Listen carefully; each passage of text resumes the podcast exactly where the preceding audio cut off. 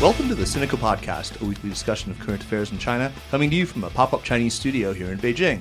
I'm Kaiser Kuo, joined this week by that lovable rascal, Jeremy Goldkorn. I couldn't think of how else to describe you this week. Uh, That how are was, you, That was quite mild. That was quite mild. Thank you. That, uh, that you know, Our streak is broken. yeah. It's a smoggy. It's really- the most disgusting day it's It's been for a while, and uh, yeah, We're losing our pull with with those those on high. I think so. That's really a pity. But um, I- If you haven't listened to Sinica before, the last few months, every time we've recorded a podcast, it's been a gorgeous, gorgeous day. Yeah, Uh, like- like- but today is one of Beijing's worst. I think the PM 2.5 is bumping up against 400. Oh God! Uh, but the good news today is that we have a visitor from uh, to Old Choki from from What used to be Old Choki. right from what used to the, the, the city that used to be like that. Uh, oh, not not actually, Actually, from no, there, that's but not from true. Oxford. That's right. Uh, we have with us today uh, Dr. Timothy Garton Ash, uh, who is professor of history at Oxford College. Welcome to Sinica, Dr. Garton Ash. Well, it's very nice to be here. We did indeed used to have smog in the days of Charles Dickens. So that you've was- transported me back to the Victorian age. So there is still hope. Um, so for people in 100 years' time. but I have to say, for someone you know who hasn't been here for a year, it is you know rather living up or down to its reputation. I mean, it's something to behold. Right, Yeah, it is. It's, smog. it's impressive. Uh, we're we're going to uh, deviate a little bit from from the score, as it were, last time, um, and start off just by asking you what it is. Uh, you we, we were having coffee earlier uh, this afternoon, and Timothy, you, you told me that you were giving a talk on uh, on Wednesday at is it Tsinghua University or is it At uh, at Beida. at Peking University. Um, great, and and and the, the subject of it was fascinating. You were, you were talking about moving toward a more universal universalism. This is my passion at the moment. I'm talking next week towards a more universal universalism. And basically, you know, we can talk between China and the West about politics, about nuclear weapons, about economics, and so on. But we actually have to dig down and look at values and what we really think matters. And the trouble is that in a lot of these conversations, universalism or universal values are seen as a Western thing. And a lot of people from the United States and Europe think that way too. They think universal values are our Western Enlightenment values. And what I would think we need to do is to go dig deeper and have a look at what Chinese thinkers and Russian thinkers and Arab thinkers actually said. And it may turn out they were saying some of the same things, just in different terms. And you, you're optimistic about that, though. You think that that uh, I mean, is is the enterprise ultimately to discover uh, that actually these non-Western civilizations also developed uh, what are tantamount to Enlightenment values? Well, I, look, i i take the golden rule of reciprocity. Do not do unto others as you would not have done unto you. We find that in Confucius. We find it in uh, ancient Jewish texts.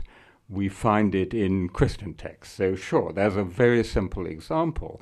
Look, I don't know what we will find when we go looking. You know, I, I go looking, but I think it's definitely the way in which we should have the conversation rather than saying, here are monkeys, here are tigers, and all we have to do is to find coexistence between the monkeys and the tigers, and we call this the dialogue between civilizations, because actually intellectual history is not like that. Um, someone wonderfully said cultural purity is an oxymoron. it's a contradiction in terms. All cultures are mongrel.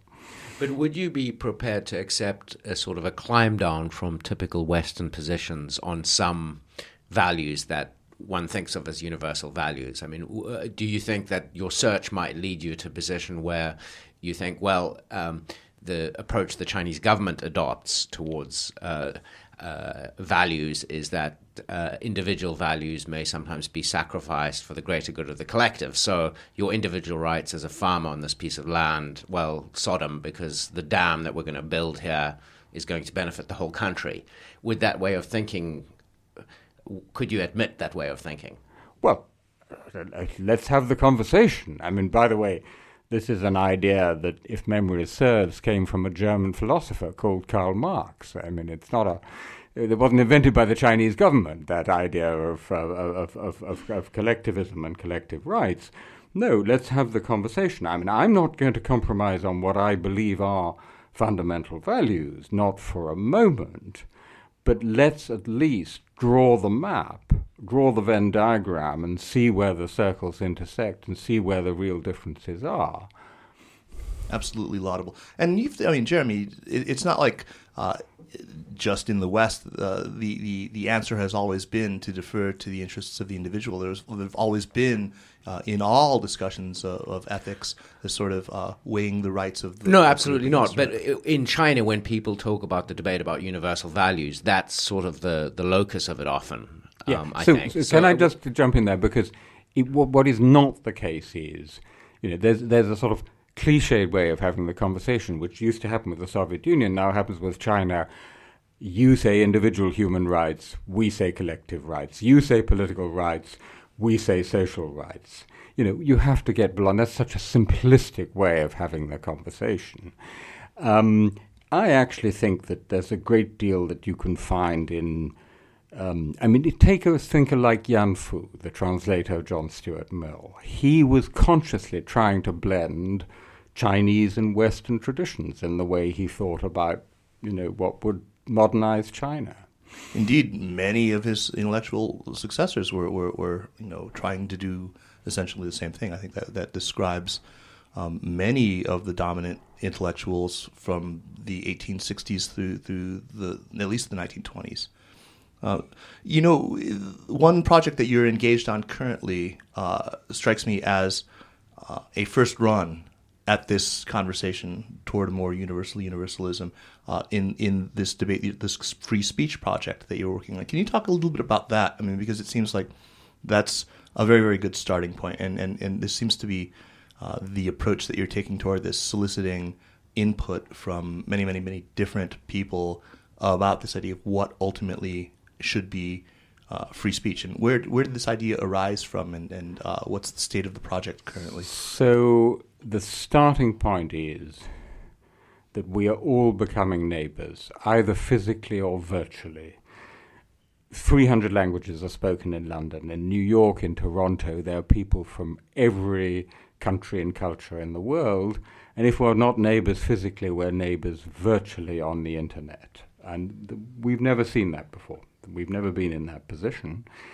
And therefore, we have to talk about so to speak, the rules of the game. What are going to be the terms on which we have this conversation about everything else? So I set up a Oxford University website, which is freespeechdebate.com, which I hope people will visit. It's in 13 languages, which between them cover 80% of uh, fixed internet users, of course, Chinese, Russian, Hindi, Urdu, Arabic, and so on. And the question of the project is what are the leg- legitimate limits to freedom of expression? So, for example, what about privacy? Intrusions onto privacy. What about pornography? What about religion, which is a huge issue for much of the world, not so much for China? What about uh, national security? What about hate speech? Let's get people from everywhere using the amazing possibilities of the internet to come and have that debate. And that's what happens on that site. And it's, it's incredibly interesting because you see, you, you know the slogan of, of, of every newspaper if it bleeds, it leads. Sure. Right? Therefore, the newspaper coverage, say about the Islamic world, is all about the conflicts. It's about Muhammad cartoons, it's about the hijab if you have a conversation like this, you discover there are huge areas of agreement, of overlap between people, and then there are these things on which we disagree. Are you finding that that um, in the course of this discussion involving all these speakers of different languages, you're converging towards some some points of agreement, or do you find that rather that that, that you're you're sort of uh, highlighting very very stark and possibly unbridgeable differences in, in concepts on so what should be protected. One thing I can tell you is that some of the people most interested in this project have been Chinese, Chinese readers, Chinese students. It's, it's interesting that. Um, but it's not that they simply think, you know, free speech has never been say whatever you like wherever you like, in any context, you know, true, untrue, whatever. So there is quite a lot of uh, convergence. Um, for example, there's a huge concern about privacy. And the concern about privacy is as much about Google and Facebook as it is about what governments do. Right? So that's an interesting example. And particularly when governments and Google and Facebook get together, then what's left of my privacy? So that's a that's a good example of something that people everywhere are concerned about. The other one on which, I mean, you know, well, interestingly, China is an outlier, doesn't really apply to China, is religion. I mean, in a lot of the world, people will come to blows because of a depiction of the Prophet Muhammad or the depiction of a Hindu god. I'm thinking of um, the. I'm sorry. What was the name of that that um, filmmaker, uh, the Nestorian Christian filmmaker who made the? Uh, I'm sorry. What was the name of that that the Muhammad YouTube? video? Yeah. The innocence, of, The Innocence Muslims video. Muslims, So right. some some idiot in Southern California, uh, exiled Coptic Christian, Oh, he's posts Coptic, a, a I'm sorry. terrible video called. I actually have. I'm writing a book on this. I have a whole chapter about this called "The Innocence of Muslims," which nobody takes any notice of for six months. Then it's taken up uh, by someone in Egypt, and within weeks, people are getting killed in Pakistan and Afghanistan because of a YouTube video posted in Southern California. I mean, that's the world we're in. It is a crazy world. I I think that's one of the reasons why Kaiser and I uh, have always felt quite at home in China is the lack of excitement about such uh, such things. Anyhow, Uh, so There's here, in, excitement about other things. right? uh, other things, Plenty but of that excitement thing. about other things. Yeah, interesting. I don't know if you saw uh, Ian Johnson's piece today, where he, he was critical of that Pew study that I had I had shared on. on Oh, about how how atheists, yeah, I just don't see eye to eye with Ian Johnson on that point. I have to Uh, say, he's he's but pretty he much has. I mean, it's well researched, but I, I just think that depends. You know, you can look at it from both points of view. You can make a case that people are really interested in religion right now, but generally speaking, they're not. Right, In I my mean, In- but hang on a second. But in China, I'm I'm told that there's a great revival of interest in religion. There of is, but a lot of it's like direct marketing. I mean, a lot of the Christian churches are basically social clubs. You know, you can interpret things in a variety of ways, but you know, perhaps I have my biases. Indeed. Uh, here in China, anyway, the discipline of history. I want to move now into the, the substance of our conversation from from uh, over the weekend at Capital M. Uh, the discipline of history has traditionally been tied and tied really quite intimately to the art and practice of statecraft. Right, and um, Timothy, you're somebody whose approach, I think, the the, the, the old grand historians of China, Sima Qian and his ilk, would very much applaud. Uh, you describe yourself as an historian of the present. So, how does that vocation uh, relate to more familiar things like journalism to journalists? I mean, journalists they say write the first draft of history, or to the the uh, public intellectuals. What is this this um, mongrel craft that you practice? So, if you stop to think about it, it's a pretty weird idea that someone who's sitting in an archive 30 years from now will be able to give a better account of our conversation in this studio in Beijing this evening than somebody who was actually here. So, actually, for most of human history, the view was from Thucydides and Herodotus all the way through to the 18th century that history of the present was the best history because you'd been an eyewitness, you'd seen it yourself. It's only since the 19th century, with the German uh, School of Professional History, that the idea has emerged that you have to wait 30 years till the archives are opened, you've seen all the documents, and then you understand better. The so, in some sense, I'm returning to the great tradition of writing history of the present. Um, it differs from journalism. I'm, I'm proud also to practice journalism, it's a great craft, but it differs in this sense that I'm always trying to ask the historian's questions about cause and effect, looking critically at the sources, about structure and process versus the role of the individual, asking those questions of very recent events. I would argue, for example, I chronicled the Velvet Revolutions of 1989. I would argue it's not just the first draft. That's actually too modest a statement because mm. the eyewitness is a primary source. Historians a hundred years hence will go back and look at those accounts. What you don't know, what you don't know, and what the historian 50 years hence does know, is the consequences, the long term consequences. So, to give you one example, if we'd been sitting in a studio in 1989 and you had said, 25 years from now, China will still be run quite effectively by a communist party, but with a very large element of a capitalist or market economy, what's sometimes called Leninist capitalism. No one would have believed you. That was something nobody imagined in 1989. And I would argue that was a long term consequence of the collapse of communism in the Soviet Union in Eastern Europe, because as we know from the work of David Shambaugh and others, the Chinese Communist Party very consciously and intelligently and carefully learnt the lessons from the collapse of communism in Europe. Absolutely. Uh, you, you have, as you've said, uh, you've been one of the, the uh, commentators at the forefront on the whole phenomenon of, of, of late 20th and early 21st century uh, revolutions. And from your, your latest book, uh, Facts Are Subversive, which is a, a terrific volume I, I, recommend to absolutely anyone, uh, it's fair to think, I think, that to say that you've been kind of working toward a, a, a, new theory of revolution, if you will. That, that the suggestion that threads that book uh, is that 1989, the Velvet Revolution's genus VR, as you, you, you term it, uh, represents a, a new template a new archetype for uh, revolution to replace the old one of 1789, which maybe described revolutions from, of course, you know, the the storming of the Bastille uh, all the way through the Iranian Revolution of 17 of, of, of 1978, 1979.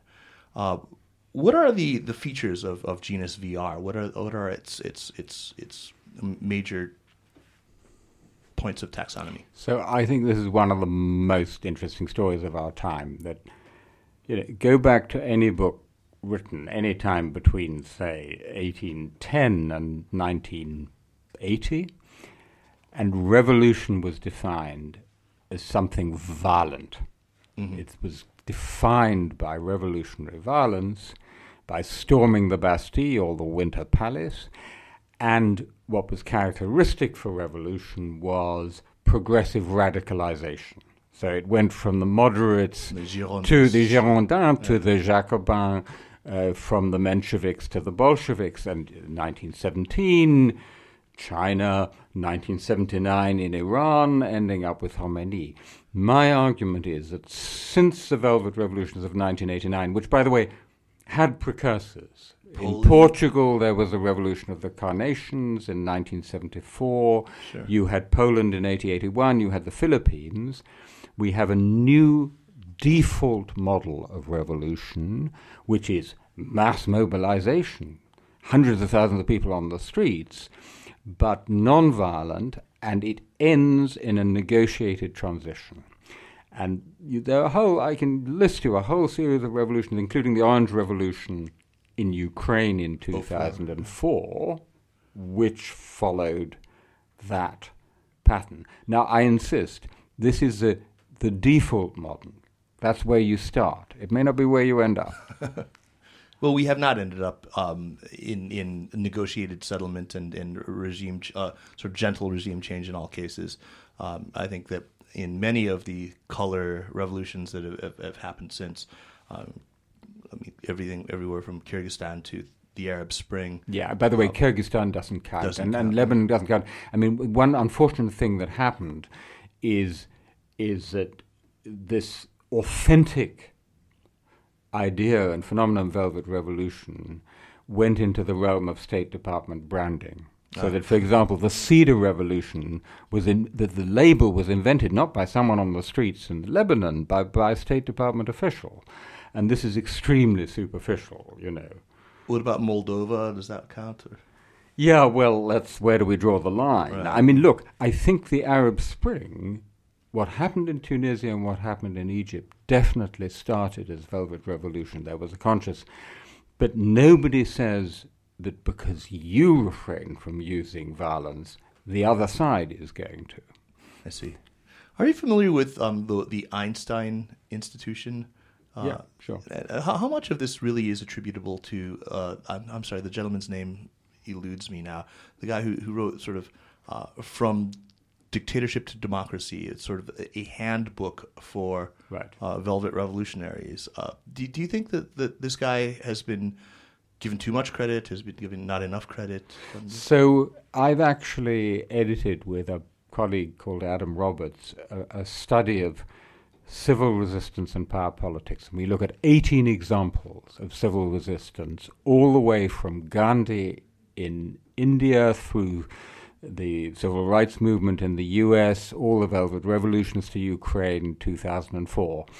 And there is a conscious learning process. There is a conscious learning process in there. Someone um, uh, was asked about in, in, in Georgia, which was in, in the Georgian Revolution, um, how their revolution related to what happened in Serbia. And he said, Look, ours was a copy of their revolution, only louder. so there is a conscious learning process. Uh, um, and, and if you go, as I have done, to these events, people will tell you that. But every single case is different. And what you have is a toolkit, but you have to use the tools in your own way, in your own circumstances. no doubt a conscious learning process on the other side of the barricades as well. Absolutely. Absolutely so. And the best example of that is Vladimir Putin's Russia, who were absolutely traumatized by the Orange Revolution in Ukraine. And they said, okay, if you're going to do Velvet Revolution, we're going to do Velvet Counter Revolution. And they have very, very skillfully developed a set of techniques uh, to counter um, the man you're thinking of is Gene Sharp. Gene, Sharp, Sharp, with right. his list of things. They have their counter list of things. You know, you have NGOs, we make our own NGOs. Sometimes it's nicely called government organized non-governmental organization or gongos. you know, you use media, we use media, and so on. So. Actually, that, that that's right. Uh, authoritarians have learned too. How would you contrast the Chinese response to the Velvet Revolutions and the Jasmine Revolutions, uh, the Arab Spring? Or was there uh, uh, the Arab Spring, I'm sorry, not the. So With the, the Russian. So here's the thing. First of all, both of you are better qualified to answer that question than me because I know my limits. But Uh, the it- comparison, I think you're better qualified than us. You know, we, we, I don't think we know the Russian response as well as you do. my sense of it is the following. First of all, that clearly, if you went back to May 1989, early June, Gorbachev coming to Beijing, there was a sense that all of the communist world was, you know, in the same story. Since summer 1989, it seems to me China and Europe have been on very different trajectories. And so it's very, it's, you know, there are always some common, ele- common elements, but it's a rather different story. Second of all, there is a whole generation of Western journalists absolutely shaped by the experience of 1989. And so whenever anything happens almost anywhere, they come in with a kind of meta narrative at the ready. So the Arab Spring is a classic example. If you read the Western reporting of the Arab Spring, it was going to be 1989 all over again. What happened in Ukraine um, starting late last year and this year, again, it was to be told as kind of 1989 all over again. So I'm very wary of these meta narratives imposed from outside. Speaking of meta narratives, I'd like to ask a question about um, sort of U.S. support of color revolutions, because one of the typical responses you see from people defending Russia, and I, I'm sympathetic to it, is that you know, kind of, how would you feel if you had a, a somewhat hostile country funding revolutions on your borders? So basically, if Russia was funding you know, uh, uh, popular movements in Canada. Canada and Mexico. How, how much is real of that in, say, the Ukraine? What is, you know, the NED? Uh, is there Or George Soros. Okay. George Soros, what's listen, happening? First of all, eh, I would say go right ahead.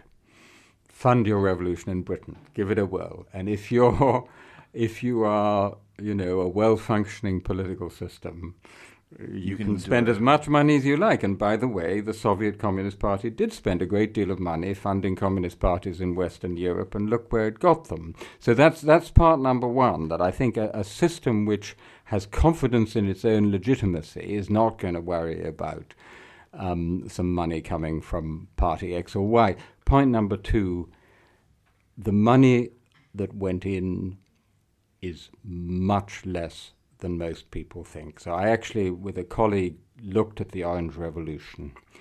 The largest estimates of Western funding, and this means George Soros, it means NGOs, it means governments, of Western funding is about $100 million. This is talking about 2004 5, as against about $300 million from Russia right? So if we're talking about intervention, let's look at intervention from both sides.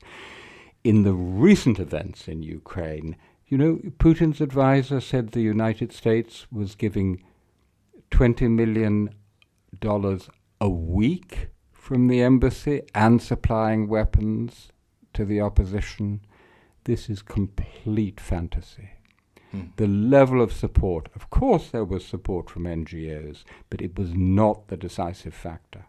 The decisive factor was that so many Ukrainians were just fed up to the back teeth with an unbelievably corrupt kleptocracy, which was stealing from the state and from the people on a heroic scale.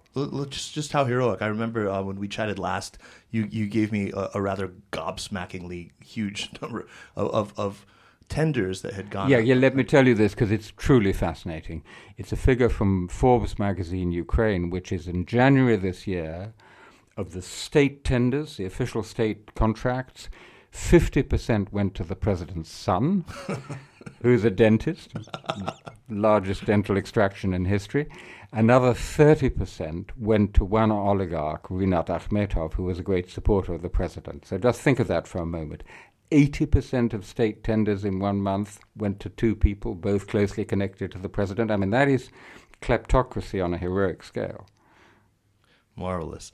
Well, I mean, I think we're, we're Jeremy. We're lucky to have uh, probably the, the, the foremost historian of the end of the Cold War here present at a time where the end of the Cold War matters an awful lot in our understanding of what's happening right now in Ukraine and uh, and of course the Crimean Peninsula. Uh, the violent turn that, that, that things took in Euromaidan and and every, everything else. Um, last a couple of weeks ago, I guess it was now, the, the former ambassador, uh, the U, former U.S. ambassador to the USSR, um, Jack Matlock Jr., uh, wrote an op-ed in the Washington Post. I don't know if you got a chance to read it, but his suggestion was that the U.S. was in some sense culpable for the turn of events in Ukraine. I mean, it was really kind of self-flagellating, and um, I, I, I, I wonder what you thought of that. Uh, this idea that NATO violated, I think he called it an understanding uh, that we had to not take advantage of the Soviet retreat, uh, and that by rolling all the way up onto, as Jeremy suggested, onto to, to Russia's front porch, um, that we were in some sense responsible for for we poked the bear, as it were. Um, how do you see things? Uh, do, you, do you think there's anything to that? I think there's very little to that um, because uh, the only people we took into NATO from the former Soviet Union are the Baltic states, who are a special case. We didn't take Ukraine into NATO. We didn't take Moldova into NATO, and you know that was that's been like that for years. Now I don't think that is right at all. But of the Warsaw Pact countries, I, I, I mean, I mean, first of all, you've got to understand this. What happens in Ukraine started in Ukraine. It didn't start in Moscow. It didn't start in Washington. It didn't start in Brussels. And it was what I've described. That people just got fed up to the back teeth with this lousy regime. That, that's point number one. Point number two. Um, the bear sure as hell got angry. And you can understand this, but in a different historical perspective. Um, most imperial powers don't like giving up their empires without a struggle. I'm, I'm British, you're American. You may recall we had a little passage a, a little time ago about that. Tea, tea parties and things, okay? Uh, in 1989 to 1991, a nuclear armed superpower, the Soviet Union, gave up the last great European empire, a vast continental empire, without a shot fired in anger. That's an amazing fact. So the amazing thing is not what Putin has done in Georgia or Crimea. The amazing thing is what Gorbachev, Gorbachev didn't do in 1989 to 1991. So I think whatever the West had done, if we'd been pure sweetness and light, if we'd behaved like the Pope and the Archbishop of Canterbury, I think there would still have been a reaction in Russia to that absolutely dramatic loss of, of empire and prestige. Do you don't think we possibly exacerbated it and, and maybe um, are stirring up the kind of reactive nationalism which uh, we saw take very ugly shape in the Germany of the 1920s and 30s uh, during the... No, I really don't think. I really do not think that this was the 1920s all over again, that it was Versailles. We didn't impose a Versailles on Russia. Actually, there was no, considerable effort. You know, there was actually considerable effort, particularly to help uh, Russia under Boris Yeltsin. And remember, you know, okay, Russia's now been kicked out of the G8, but but Russia was taken into the G8, into the WTO, into other organizations, international organizations. So I, I, don't think that's the key to it. I'm not saying we, we did nothing wrong, because of course we Western policy made mistakes, but I don't think it's right to regard it as the main cause of what happened. Um, so, in your chapter about uh, Transnistria in, in Facts Are Subversive, um, you suggest that the real fact is that we're now dealing not with the decline and fall of the Soviet Empire, but actually of the Russian Empire. Mm. Uh, and you write that that uh, you know w- these states have been left in kind of a limbo or a vacuum state. I mean, Transnistria is the best example of it. A virtually lawless entity, uh, you know, part of Moldova. Are, are, we assuming our listeners know where Transnistria I, is? I think that would be very good because Transnistria sounds like a completely made-up place. Um, for readers of Tintin, it might sound uh, familiar. That's right, Syldavia. So, so uh, Moldova is now an independent country, and on its eastern king, side there is a, a, sliver of territory which was occupied by the 14th Soviet Red Army, which declared its own autonomy, and so it's a breakaway para-state. In some senses, comparable to you know Crimea or something, and and this is what I write about. And the interesting point is, this is territory that was became part of the Russian Empire at the end of the 18th century. So this is decolonization, you know, on a historic scale. Right. But do we live with black holes like this? I mean, this is the question that you raise. I mean, do we or do we assume that the burdens of empire ourselves, uh, we the West? Well, I mean, the European Union is the most reluctant empire in the history of humankind. um, it's a very, very weird entity because the, at every stage since the 1960s, the last thing the European Union has wanted to do, or then European community, is to get any bigger. Right. And it has people constantly knocking on the door. You know, now it's Turkey knocking on the door, and Ukraine and Moldova saying, please, please let us in.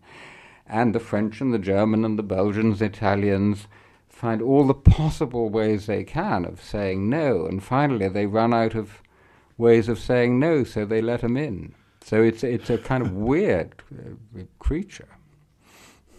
Um, I want to transition now, and maybe for the rest of the time that we have, back to China. Um, perhaps um, by way of segue, first we can we can talk about you, you frame the issue of of Ukraine as one of, of sovereignty versus national self determination or of self determination. Um, can you can you explain what you mean by that, and and and maybe draw an analogy to what it might mean uh, for China as it watches these things unfold? So, it is something quite extraordinary and very worrying in the history of international relations when a country simply walks into a neighboring country and takes a bit of its territory and uh, annexes it. This is something that happened for most of human history, but since the late 20th century, it hasn't happened uh, often. And that's what's happened with Crimea. Now, by the way, can I just say, we, Britain and America, set a pretty bad example by marching, in, marching into Iraq, but we didn't end up annexing a bit of Iraq. But that wasn't a great example. You just no. killed hundreds of thousands of people. Yeah, yeah, and and and and and and, and, and, and, Jeremy, and, and by the way, this was, I mean, I I, I think I shouldn't say a, you, a, a massive, a massive historical mistake with terrible consequences that will be with us for years to come. Let me be absolutely clear about that. Well, Iran's happy about it. Right. Uh, yeah, exactly. So the Iraq war's over, Iran won. That's exactly. uh, that's the line on this. But but we didn't go that extra step. Now, China. Uh, um, the, you can like the Chinese position over the last 25 years or you can dislike it, but it was a consistent defense of the sovereignty of existing states in their existing frontiers, however those frontiers came power. about. Okay, and and and you know, say what you like about that. It's a consistent position. If you were to maintain that consistent position, then you should condemn the annexation of Crimea. Yeah, I should hate Putin for his revanchism, right? Yeah, absolutely. And and and and look, there is a so-called English school of studying international relations, which places great emphasis on international order and sovereignty. Since the 17th century, since the Peace of Westphalia, has been the crucial building block of international order. So there's a lot to be said for it. But if, if, if, if that's what you think, then you've got to be consistent about it. So the self determination part uh, on that, I mean, because that's something that this is this is the reason why China is so flummoxed by this situation, is that it, it also sees, uh, you know, it understands, you know, while while I'm I'm sure uh, it, it, doesn't see the situation like the Sudetenland, uh, it it sees some logic to a Russian speaking majority in the Crimea wanting to rejoin its mother country. Okay, too. so so so first of all, liberals with a small L are very good on individuals. We, we, the sovereignty and self determination of individuals. We're good at that. We work that out. Mm-hmm. Okay. Mm-hmm. Liberals are hopeless on collectivities, working out why one group of people why Kosovo but not Catalonia? If Catalonia, why not Ruthenia? You know, why we're very bad at all of that. We haven't really worked it out. But there are two reasonable conditions. Okay, one is uh, you don't send in the tanks. You do it peacefully by negotiation. Secondly, there's a constitutional process which has consent within the existing states. So as we speak, a part of my own country, Britain, Scotland, is preparing to vote in a referendum on independence. That's right. And that's fine because it's entirely peaceful, it's entirely democratic, and it's with the consent of the whole country. So if that if, if that's what was happening in Crimea, that's fine. Very good.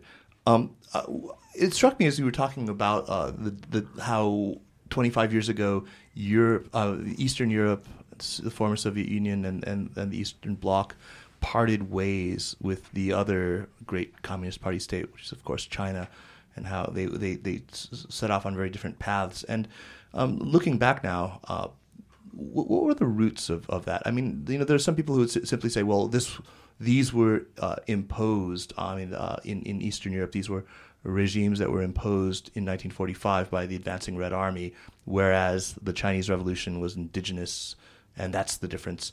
I would um, I, I, look at uh, other other things like, for example, uh, in genus VR that you you, t- you talk about. One of the, uh, the the salient characteristics of it is that it's not class based. It, mm. it instead mm. seeks to mobilize uh, the broadest possible swath of, of of the population, you know, against the, the, regime it, it, sees to be illegitimate in 89 in China, uh, that wasn't the case. I think you, you had was a very self consciously uh, student intellectual uh, uprising, if you will, to use the. With the, some workers' involvement, too. Only later, though. I mean, and, and mm. it wasn't really until uh, well after the declaration of martial law that, that you started to see that. You started mm. at, at, the beginning, for the first, I was, I was here the whole time the first month, the first three weeks at least, uh, um, the march routes themselves were even lined. Uh, they, they, would hold pink twine of the sort you used to get in state-run stores to wrap your parcel uh, around the periphery of, the, of their march group, and, and deliberately exclude anybody who wasn't a student or wasn't hmm. you know somebody of, of the elite. It was a very self-consciously elitist movement. I thought that might have also been one of, of, of, of the big differences.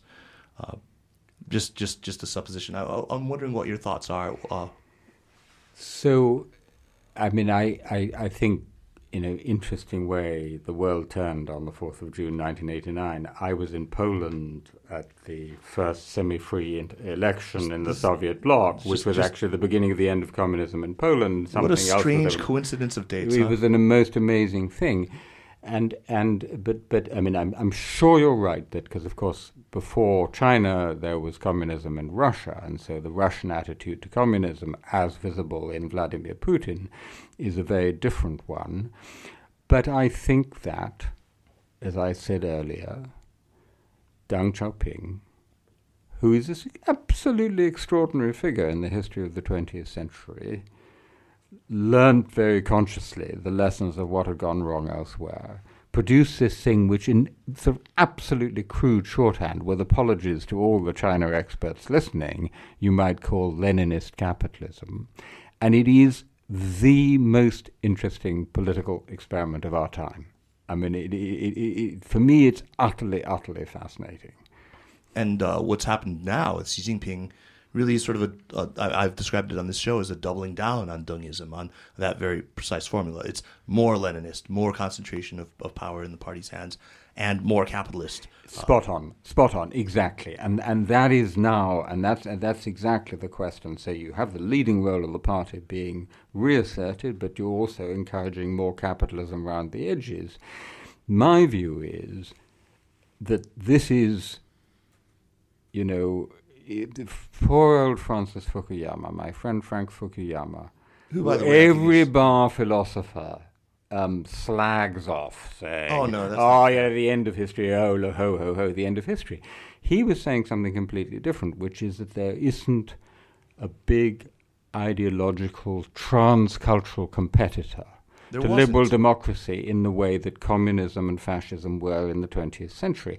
He was right. That's and right. Islamism was not such a competitor, but variants of authoritarian co- capitalism, and particularly Chinese Leninist capitalism, is that competitor. If you're looking at it from Africa in the year 2014, seeing what's happened to the West since 2008, it looks like a serious competitor. So that is a really exciting story of our time. We talk a lot about contested modernity, about uh, people looking for modernization without westernization. Uh, is this a, a, viable model? I mean, is this? I mean, Jeremy, you know, you're African, right? Uh, do do people really look at? You know, is there a, a Beijing consensus? Is is that something? Is that a thing?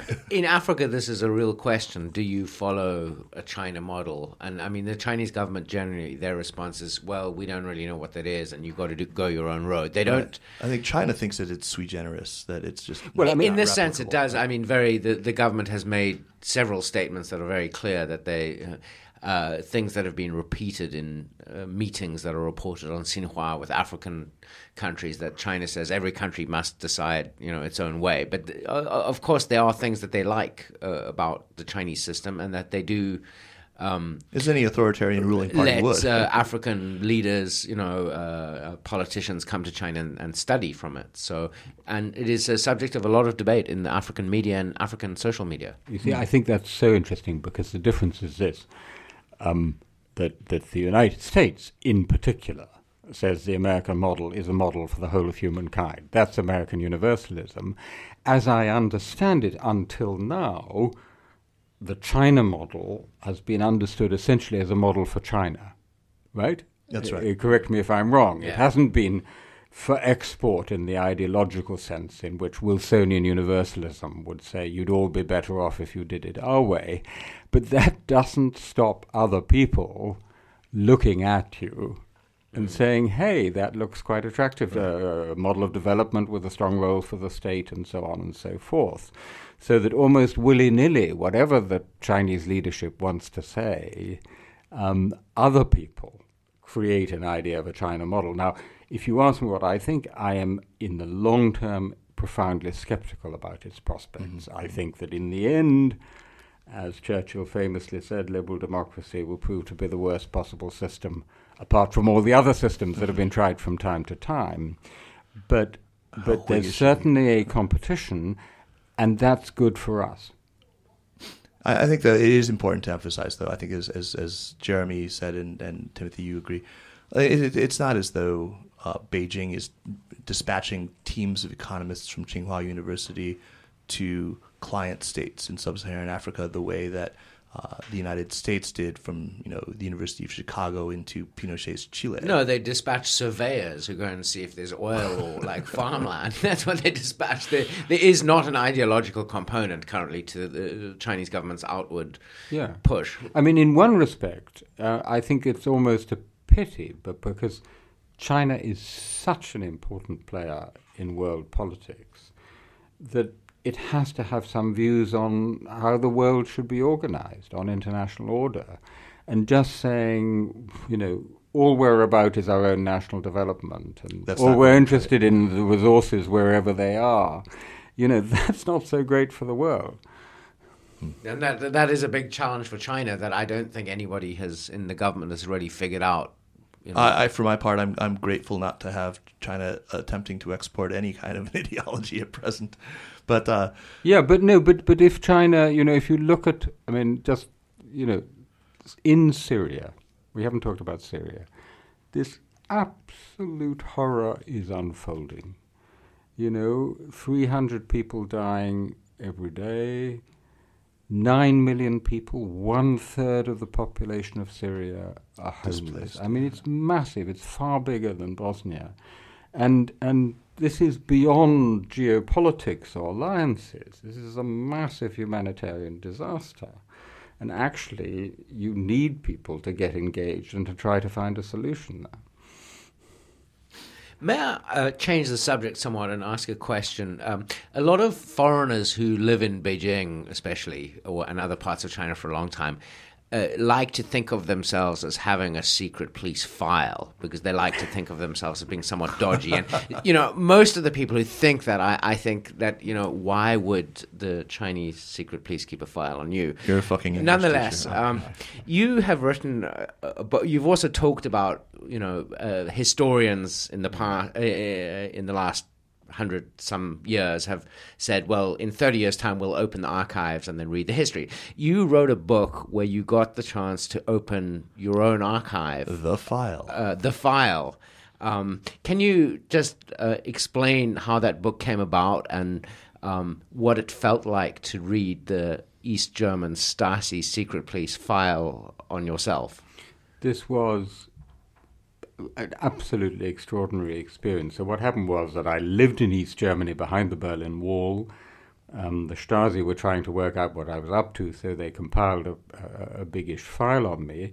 And as you know, after the wall came down and Germany was reunited, they opened the Stasi files, uh, 160 kilometers of files, and there I found my file, codename Romeo, and I, I would take that, that, was a compliment, right? Uh, you take it how you will. I, I think it was. I think it was because I had an Alfa Romeo. But anyway, let's leaving that aside. And what you find is days of your life reconstructed minute by minute in extraordinary detail, so that the Stasi was my Proust, the Stasi was my Madeleine. You're confronted with this intimate detail of your own life. And then what I did was to go out and I compared it with my own diary from that time. I tracked down the people who'd informed on me, the Stasi officers who'd been on my own case, and I investigated the secret police's investigation of me. And, and the result is this book called The File A Personal History, which is this journey of discovery. Um, uh, you know, including some of the people who informed on me were people who'd I'd counted as friends, so it was quite traumatic. But what I tried to do was not to denounce these people, but to understand why they had done it. And what you discover is that these were not, quote unquote, evil people. They were not people who were just naturally bad. They were just human, all too human. And that a very bad, a very nasty police state is built on human weakness, on ordinary people like you and me. So the lesson from that is it could happen anywhere. Fascinating. Uh, I'm afraid we're out of time. Um, we can move very quickly to, to a couple of recommendations. Um, Jeremy, do you have something that you'd like yeah, to I have two kind of oddball things. The one is, you know, since we're speaking about secret police and, um, uh, you know, a day, you know, a, a minute by minute breakdown of people's days, is this new product called Narrative Clip, which you can buy. It's a little camera that you, uh, you know, size of a little button. Basically, you clip it onto your clothing, and it takes a photograph every 30 seconds, and then can upload it to the cloud. So you can basically have a photographic memory of your day. And I haven't got one yet, but I want to because I just think this is a fascinating experiment in the melding of the machine with the brain. I mean, this is. You who Do you, hated do you really want? Do you really want the world to know what you're doing every? I want to do it for a week. I want to do it for a week and feel When, feel when what you, it's when like. you order one, get me one too. I'll, I'll do it. I'll do it too. All right. okay, I'll- do you know the Norwegian book called My Struggle? There's a Norwegian bestseller of someone who, in six volumes, chronicled every moment of his life. I know Was it another book called that- My Struggle. But Yeah, yeah, there was an illusion there. Uh,